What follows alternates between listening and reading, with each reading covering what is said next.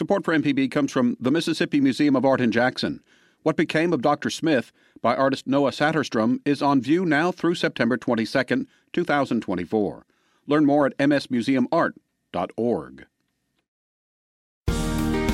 This podcast is a local production of Mississippi Public Broadcasting. It's made possible in part by contributions from podcast listeners. Please consider making a contribution by going to the Donate Now tab at mpbonline.org. Thanks for your financial support. Welcome to the Arts Hour here on MPB Think Radio, where we speak with artists who uh, are in our state and doing amazing work. Today, I have the pleasure of speaking with Brent Funderburk. Brent will be receiving the Governor's Arts Award for Excellence in Visual Arts and Education. He's a former professor at Mississippi State University. I wish I had taken him myself, but I didn't get the chance to. Thanks for being with us, Brent. How are you today? Hey, I'm great. It's uh, one of those days where it could storm or be winter or spring or summer, and that's Mississippi. I know somebody in the elevator today told me, you know, if you don't like any of the weather this week, there's not much left for you. It's we're getting we're going to experience it all. It's like 65 degrees here in Jackson. It was blisteringly windy like uh, 2 hours ago, and then I feel like we're going to get a freeze and it's going to dip down. I think y'all may get some snow, right? Maybe so, yeah. Love being outside. It makes great art. It does make great art. Well, as you just said, it makes great art. You're an artist yourself and a, and a professor. Uh, Brent, tell us a little bit about who you are and what you do. Okay, well, I'm from North Carolina, but came to Mississippi in 1982. So I taught at Mississippi State after a couple of other jobs, uh, teaching jobs, until uh, 2018. So that's like 36 years at State where I taught painting, drawing, design, and uh, was also a department head for a good while. That's really amazing. It's quite a quite a tenure. You know, when when I was there, I remember, and, and Adam Trest and I've talked about this too.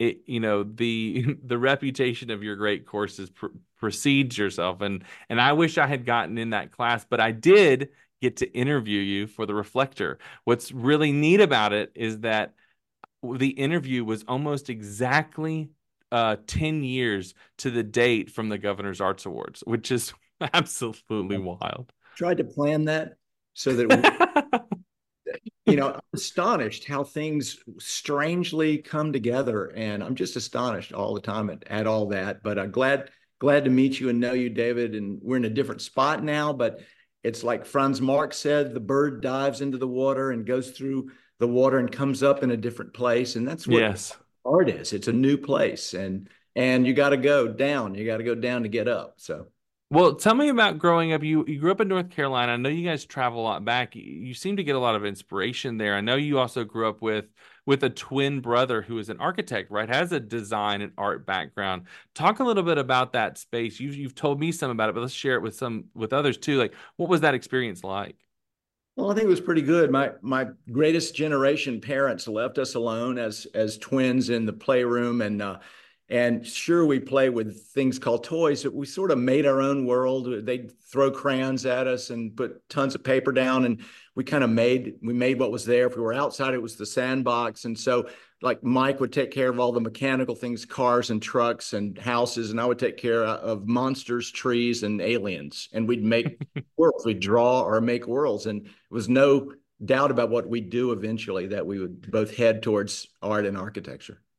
Well, and you when we were when I was interviewing you, you told me that y'all were synesthetic twins, right? Can you explain a little bit about what that is and how you kind of view the world in that regard?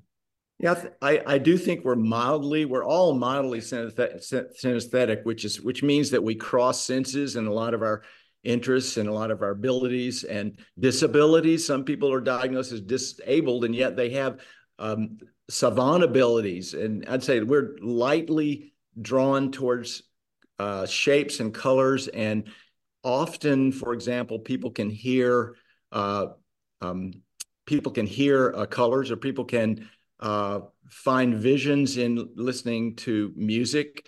And so I see every letter in the alphabet as a color, and it's very specific, and it's always been that way. And I was really surprised when I talked to my my brother um, uh, re- not too long ago that he had the same thing, and then I found out that my, one of my sons has that. So, oh wow, that cross sensory stuff, and you know, really, it's like you develop your senses so that they'll work together to make something, and some and some work better than others. So for me, it was always visual. Yeah, well, that I mean, I think that speaks to also the way that you work, right? I mean, it is very visual. It derives. I, I had a roommate who the same way. He has he sees letters as colors, and he would like I'd be like, "What's my name?" and he would just spat off the colors. Right? I I see uh months of the year and seasons in in spatial order around me. Yep. um and so but so I, I kind of i think like you said we're all a little bit maybe a little bit synesthetic. Um but you know what what is it you know what is that relationship between you and your brother been and kind of the way that he's gone into the world of architecture and design? But you've you've sort of been kind of right alongside that. I mean the watercolor world and the way that the, that also often overlaps a lot with the world of design and architecture i think and and the influences therein i'll tell you the biggest difference when i when i learned to drive it was really hard for me to to separate what was on the surface as a two-dimensional reality in the window of the car, which is to say I ran into stuff, um, from you know through uh, true three-dimensional illusion and or three three-dimensional space. So for me, that spatial reasoning reflects that I take a 3D world, a multi-sensory world, and try to come back into a still image that is flat, but I want you to see a movie. I want it to exist in time. I want you to hear music. I want light to come through. I want you to see a reflection. I want you to go deep, deep, deep into it. And so for me, it's an illusion. I think architects, in a very opposite way, as you you would know, make things out of of things. They make they make right. a three world that you can live in. Um, I'm taking a live-in world and making another world. It's a totally great opposite thing. Well, it, it, when you talk about that, it, it, makes me think about the series that you've kind of done, of which the the title, the showcase work for for the Governor's Arts Awards comes from the Blood Moon piece. We'll get to that in a second, but that's a part of the Reinflorescence series, right? And, and it talks about uh, what I love about your work is that it uh, has such a, a vivid and it, it's both vivid and realistic as it is surreal and sort of layered and you don't always expect that from watercolor but i think what you're talking about in taking that lived in world and creating something else is very much ev- evoked in the work that you do. Can you talk about that series and, and what you did when you went outside and kind of saw what was happening in your yard? Right. Well you know often I dream about going to exotic places and making art about iconic things, giant mountains and and surging waves and so forth. But we don't have that here in Mississippi. And uh, what happens is I do go outside and trip on maybe the first thing as a nearsighted person, a flower. And it ended up that every time I needed an image, I would come out and see something new blooming uh, in our yard or on a walk. And, and there's strange things you'd never expect. And all in all, these these glowing things that are alive, full of life, and no one really knows what that is. We can name it. Um, that's what it's about. It's the small gl- glimmering lights that are singing in the dark. So I'm trying to create this this darkness and the darkness of not believing, the uh, darkness of not trusting, of not knowing. And you you walk a little bit, you go forward, you dig a little bit, and you find something glowing and shining there and singing there. So I try to keep that song kind of uh, uh, illuminated in that darkness in the paintings. It's not all candy. Um, and that that glowing thing is what reinflorescence is about. Yeah, that's great. That's wonderful. You're for those of us who those are just tuning in, you're listening to the Arts Hour here on MPB Think, Think Radio. I'm your host David Lewis here with Brent Funderburk, who is going to be receiving the Governor's Arts Award here in February. Um, Brent, so we're talking about uh, a lot of the influences of your art, the the work that you've been doing. Um, talk about um, sort of the work that maybe you've been working on lately. What has been inspiring you lately in in the work that you've been doing?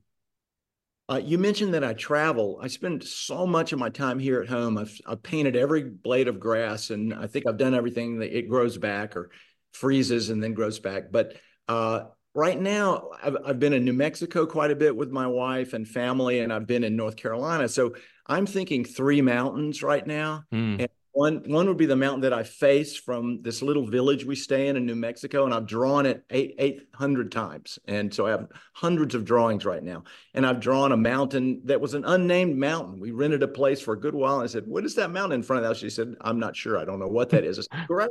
The unnamed mountain. Then and then the other one I'm still looking for. It's an inner mountain. So a lot of the work is mm. uh, since Mississippi doesn't have a mountain, I'm going to make one. Yes. I have drawings of all of these things from observation, from my imagination, from dreams, and I'm calling them the three mountains. And let me let me say something about the three mountains. This is an old kind of Zen saying, and it goes like this.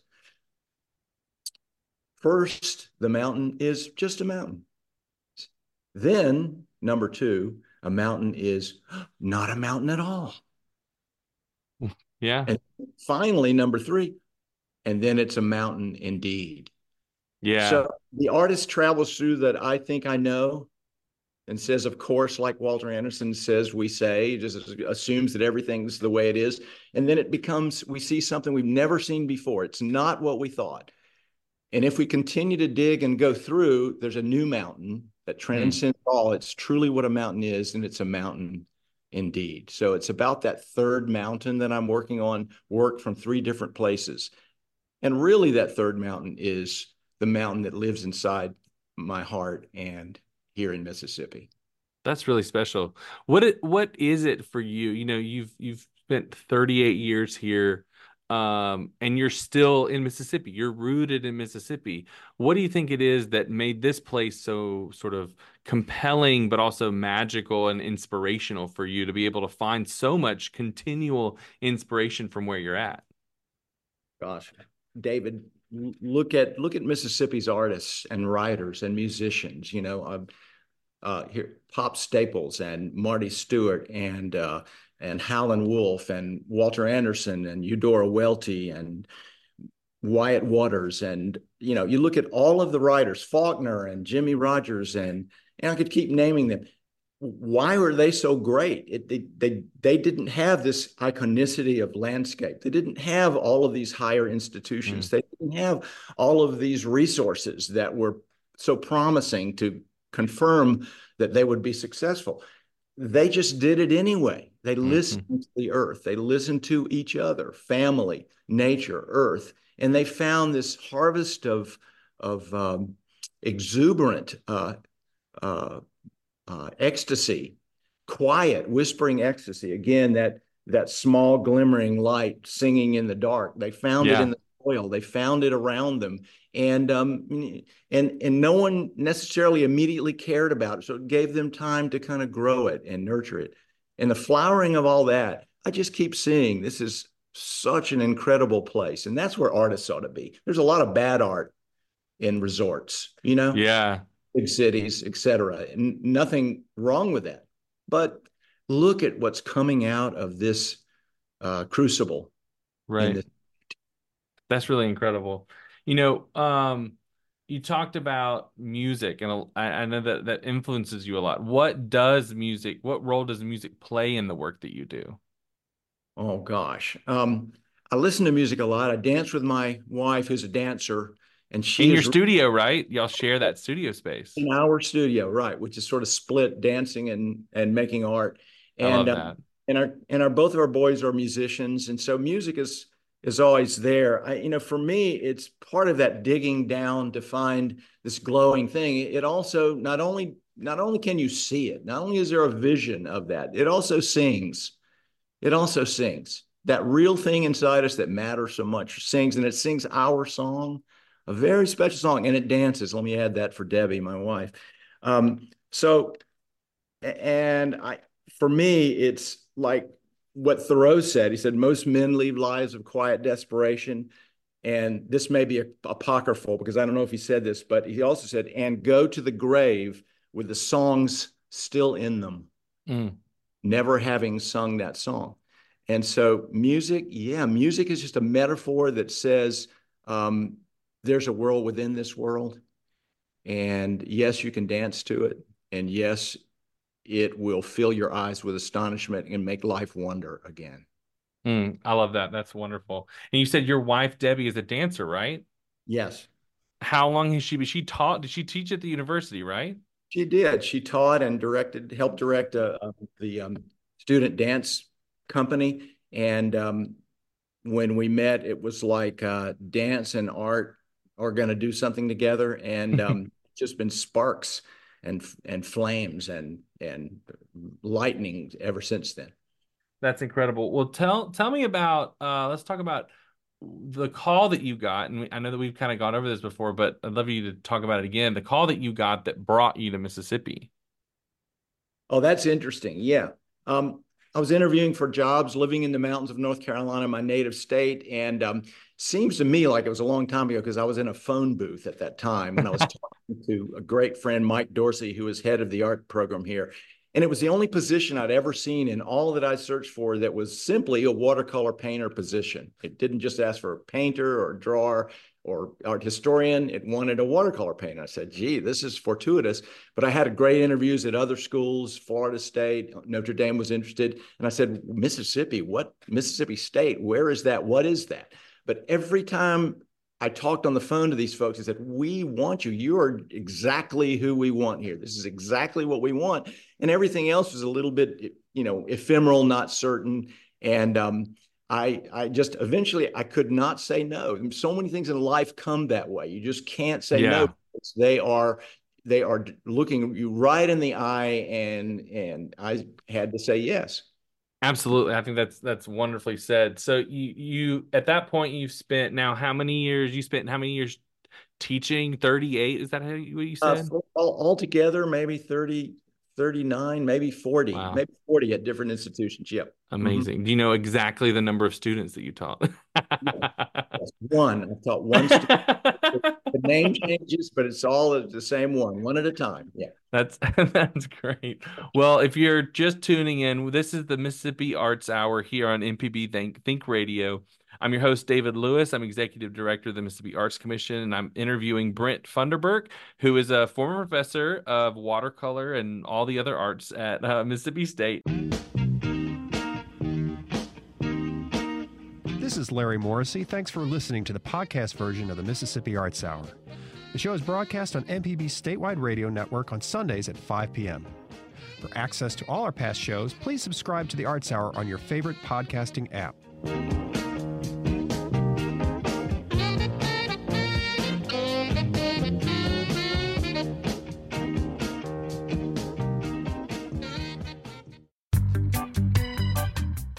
Is Chalkboard Chat? It's an MPB education podcast. It's a variety show providing information and resources for teachers, students, parents, guardians, and everyday people on various topics. It's learning something new with every publication. Chalkboard Chat. Find the podcast or listen from chalkboardchat.mpbonline.org. This is an MPB Think Radio podcast.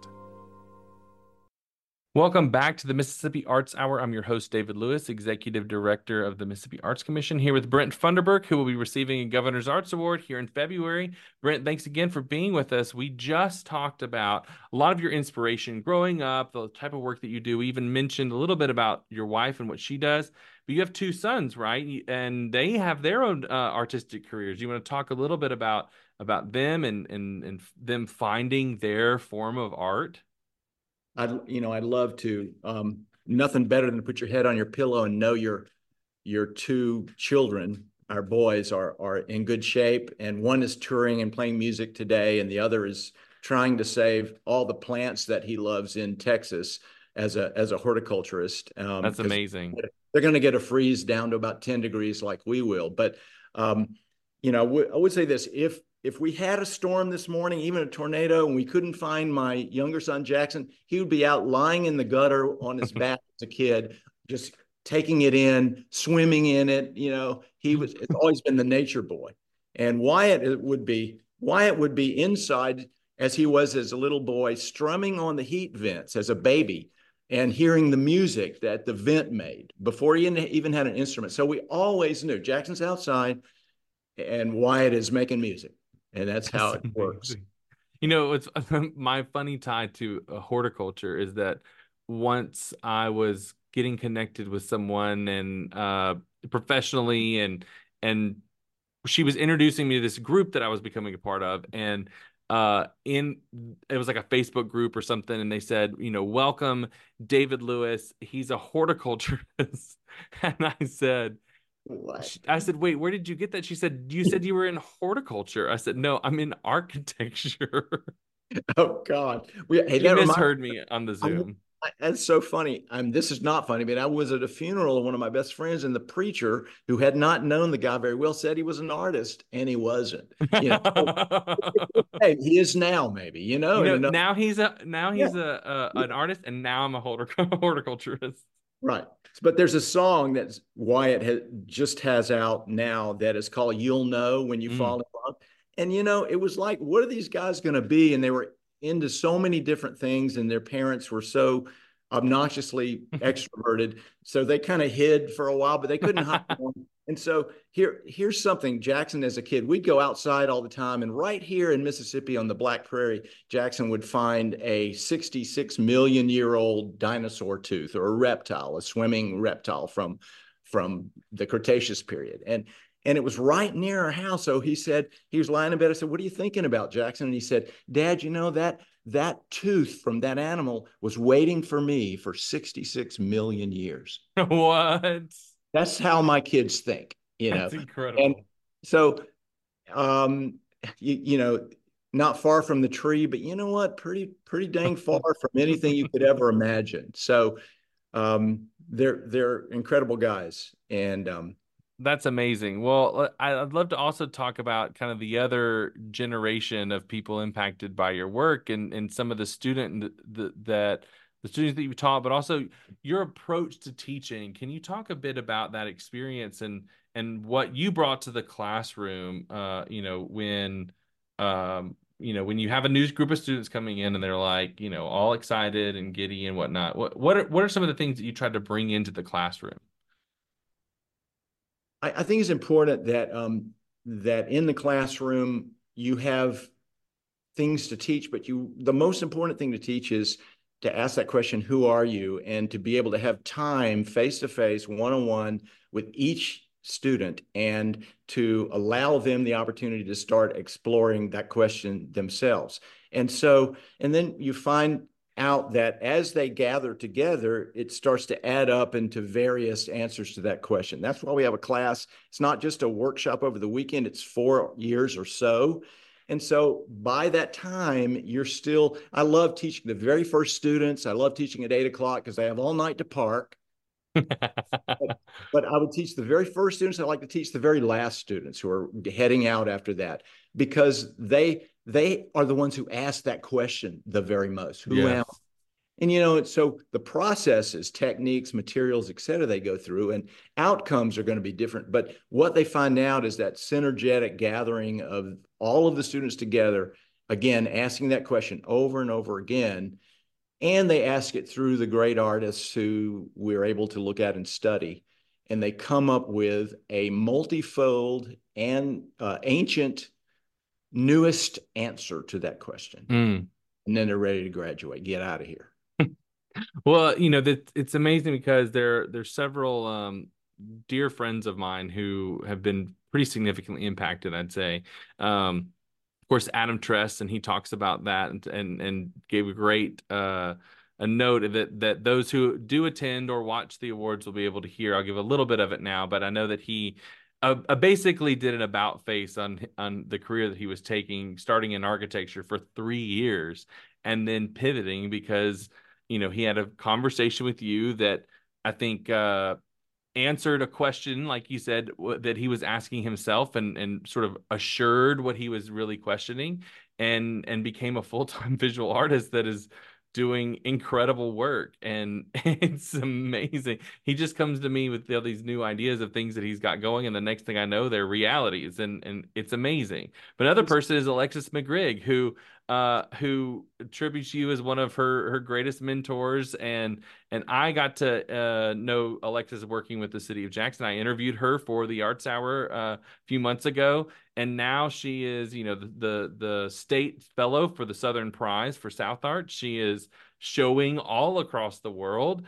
Um, and then another person that came to mind when I was looking through the photos that that had been shared for this piece uh, was Christina McField, who uh, worked at um, the Museum of Art and is up in Chicago getting her master's now. Um, another incredible artist who I think understands how to activate community and to really uh, inspire not just her own work, but everyone around her to be a part of what she's doing, which I think is so incredible. But what is it like for you to? Engage with students and then and then see them kind of go and do that work I'm I'm so grateful. I mean, gratefulness is just abounding now. That's the fruit right now. I have mm. no idea where all these things that were planted, some of which I would never have expected. But you know, I think of Adam Trest who bounded, broke my door down one day. I was busy. I didn't have time for it. He was so polite up to that point. You know, the nicest fellow. And he broke my door down, asking the big question. And I said, yeah. Adam, I don't really have time for this. And he said, Yes, you do. You do have time for this because we need to talk. Mm. It's a point at which these children become an authority on their own life and their own soul. Yeah. And they come through doors, windows, they bust through, and there they are. And I'm not the only one, but we have a whole team of great faculty, um, you know, in, at Mississippi State and across this the state and we're ready for that. We, we can't assign that. That's the unassigned thing. I can't assign revolution, but that's what we're waiting for. I think that's a great point. And and one of the things I know that I'm biased and people are gonna get get me for this, but I'm a state grad and a JSU grad. So go Bulldogs and go Tigers.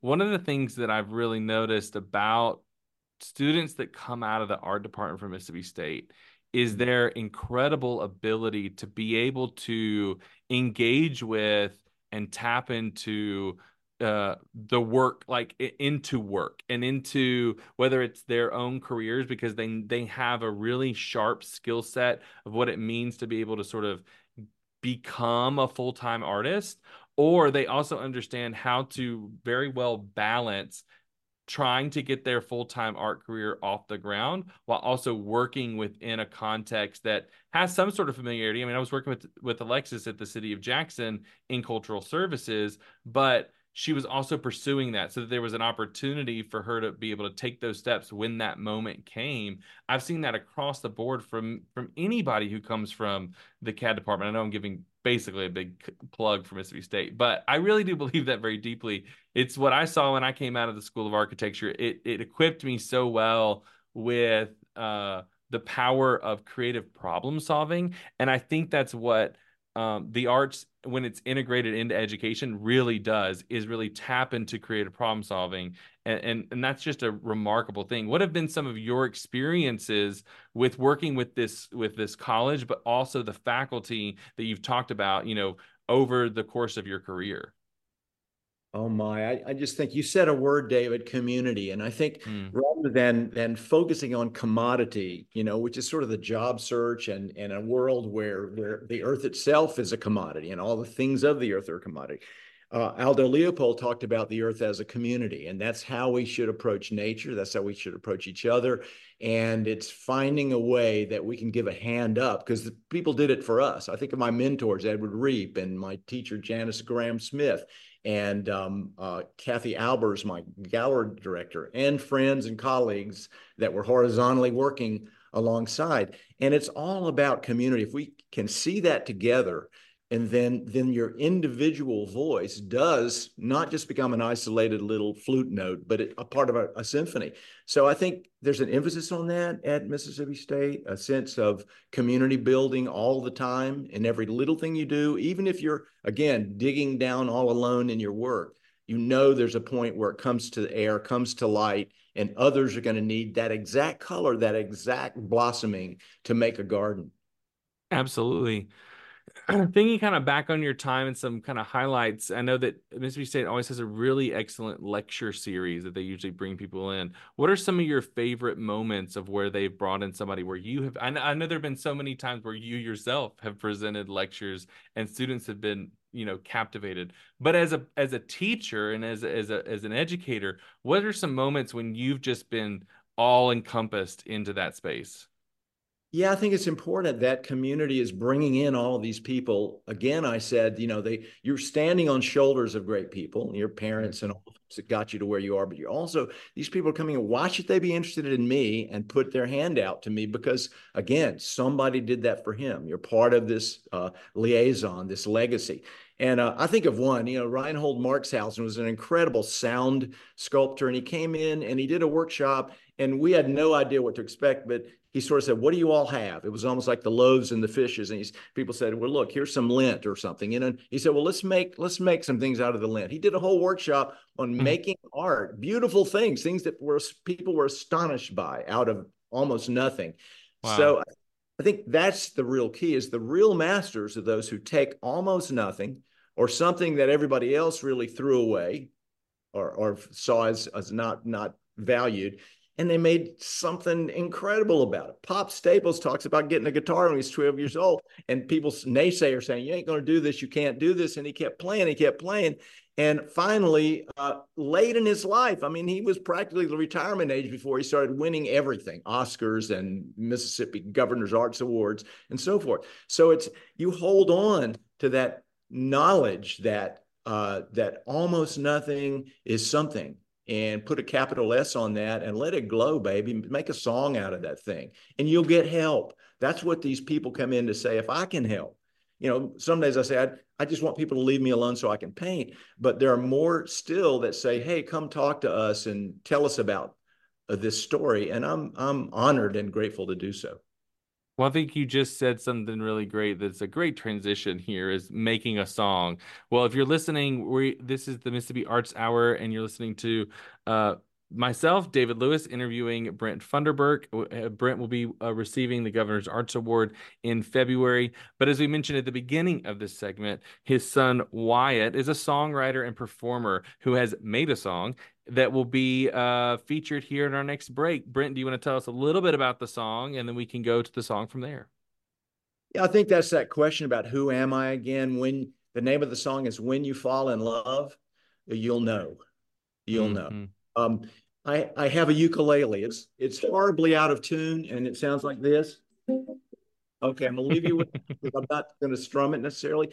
And I tell students, you know, when you're trying to get something in tune and trying to make a song, um, you're trying to, and in some way, just get rid of the ugly, get rid mm. of the bad sound, the discord, and find harmony.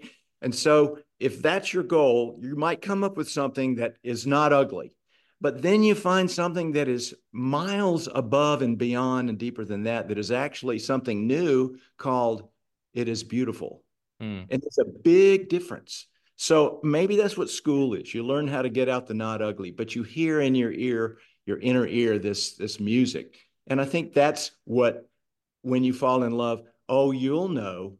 Mm. And tune yourself finally, finally, finally, whether it's looking at color, whether it's uh, um, uh, working with with tools and clay. You'll hear the song in the clay. You'll see the song in light. You'll hear it in your dreams. I remember dreaming that I heard music on a beach. No one else heard it. I kept telling them in the one of those dreams, "Hey, everybody hear this?" No, they can't hear this. So finally, I was watching TV and closed captioning came on, and every time a waterfall went by, or every every time there was a, a sound from nature, the the closed caption said music mm-hmm. telling us that we were listening to music. I said, that's it. That's what it is. It comes yeah. just what you're given.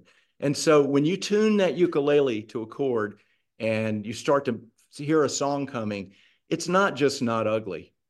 You'll know when it's music. This is Larry Morrisey. Thanks for listening to the podcast version of the Mississippi Arts Hour. The show is broadcast on MPB's statewide radio network on Sundays at 5 p.m. For access to all our past shows, please subscribe to the Arts Hour on your favorite podcasting app.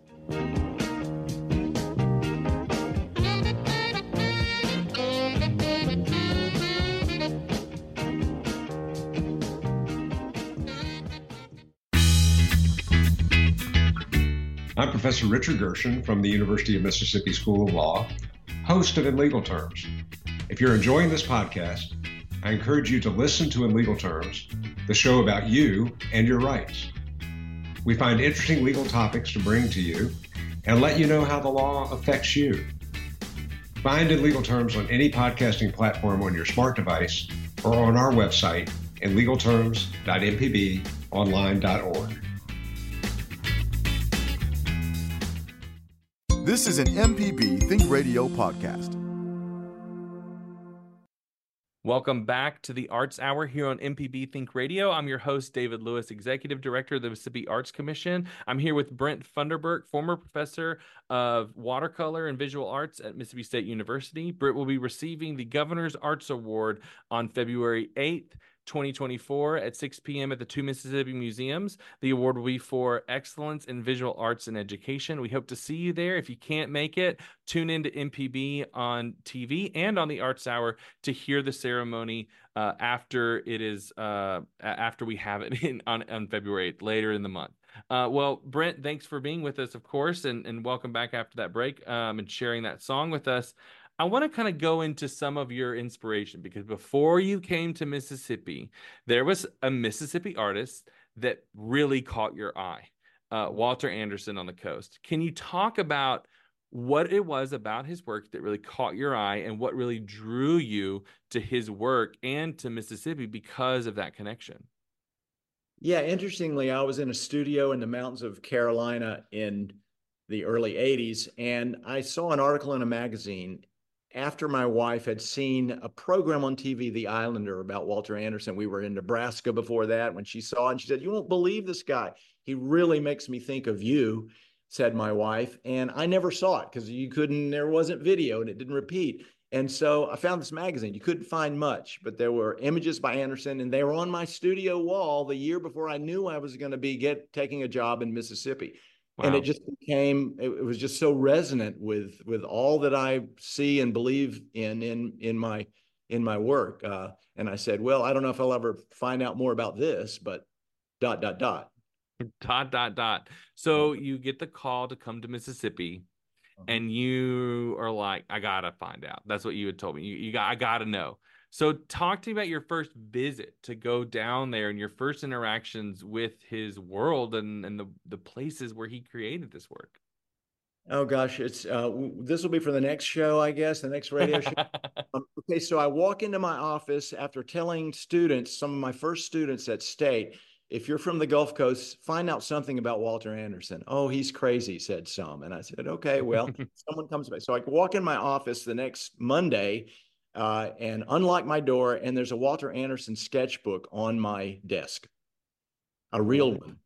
Yes. And so, and then I hear laughter, and there's a student behind the door who got into my office through a secretary and wanted to see my face when he was able to get uh, a Walter Anderson sketchbook from Walter Anderson's grandson, Jason, borrowed it. It was all all planned, you know, in, in some yeah. strange realm, it was planned for me to do that. And that, and it was just uh, just changed my life. I, mm. I, guess I was invited down to, to the Gulf Coast and very soon met Walter Anderson's children, wonderful, incredible people, and and his wife, uh, Agnes Grinstead Anderson, Sissy, and um, was able to go out very quickly, very soon to the island with just Mary, his daughter, and and Sissy. And um, I was going to be a great hero and do a lot of paintings, but I got sick with pneumonia trying to follow them. And instead, they they nurtured me in the ranger and told me all the stories. And I was kind of uh, indentured into the the family at that point, and, and it has it has been the same since that time. You've been such a great. Uh...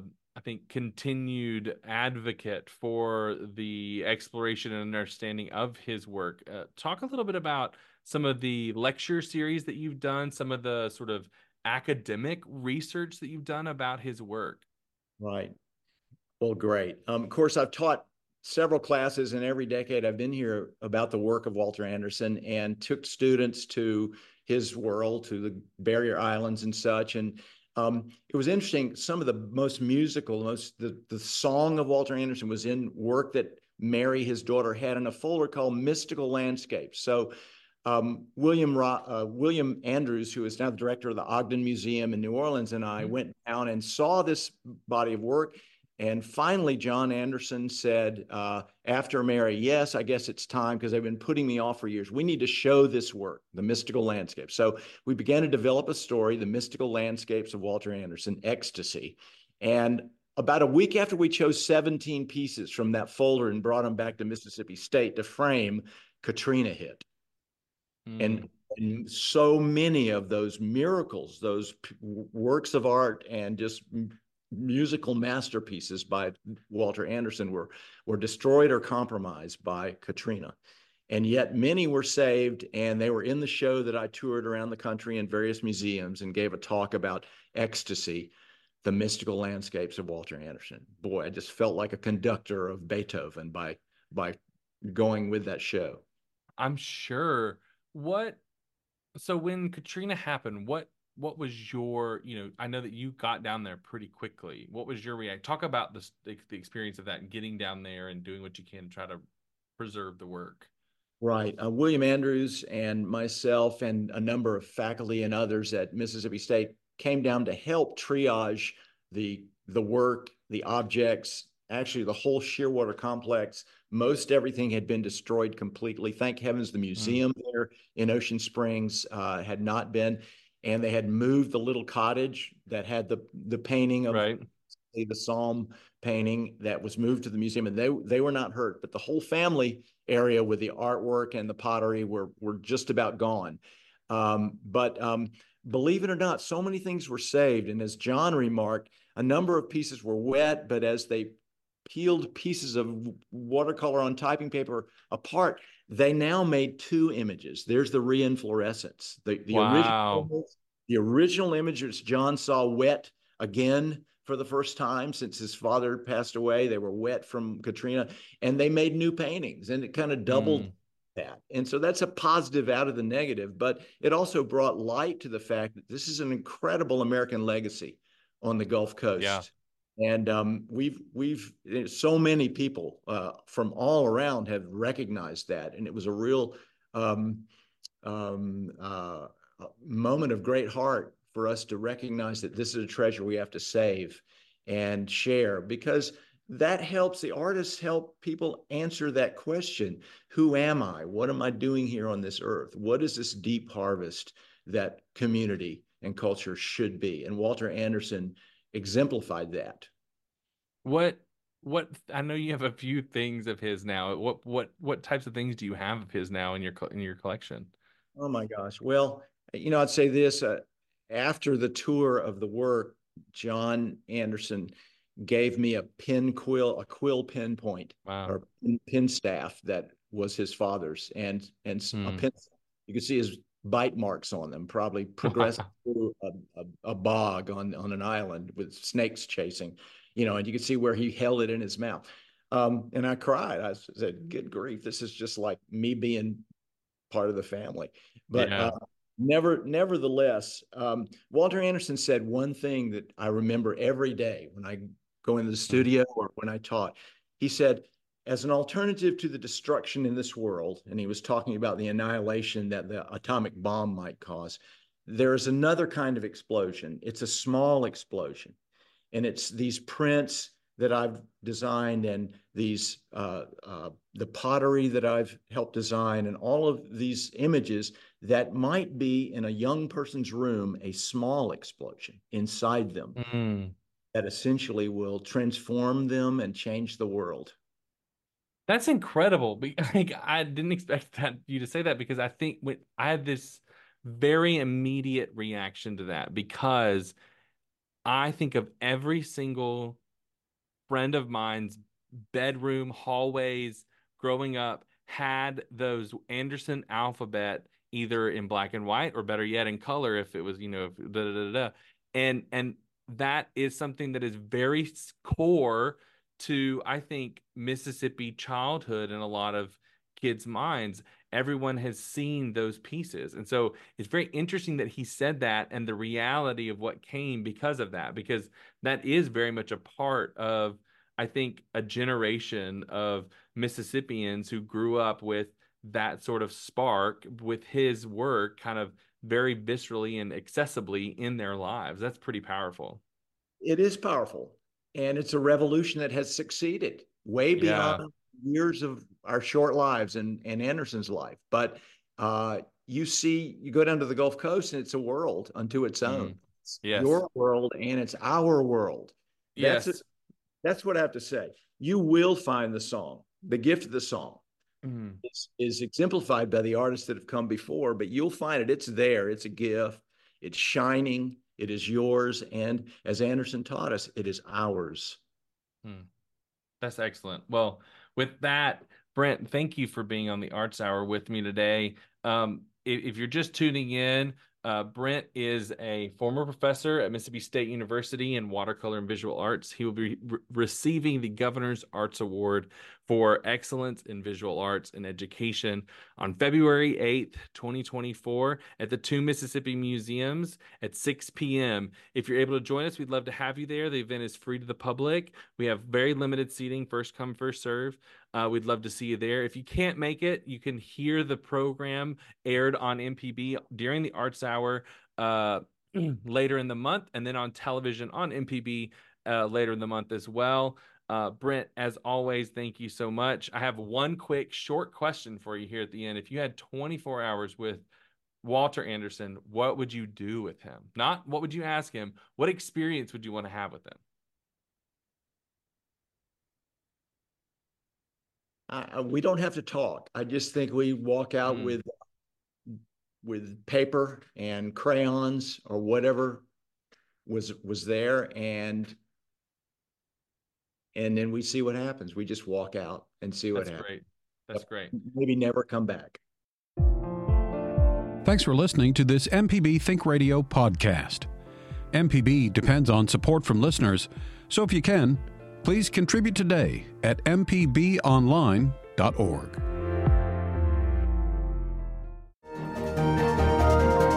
I'm Dr. Jimmy Stewart, host of the original Southern Remedy, the show where I answer your medical questions. Subscribe to the podcast by searching for Southern Remedy on any podcasting app.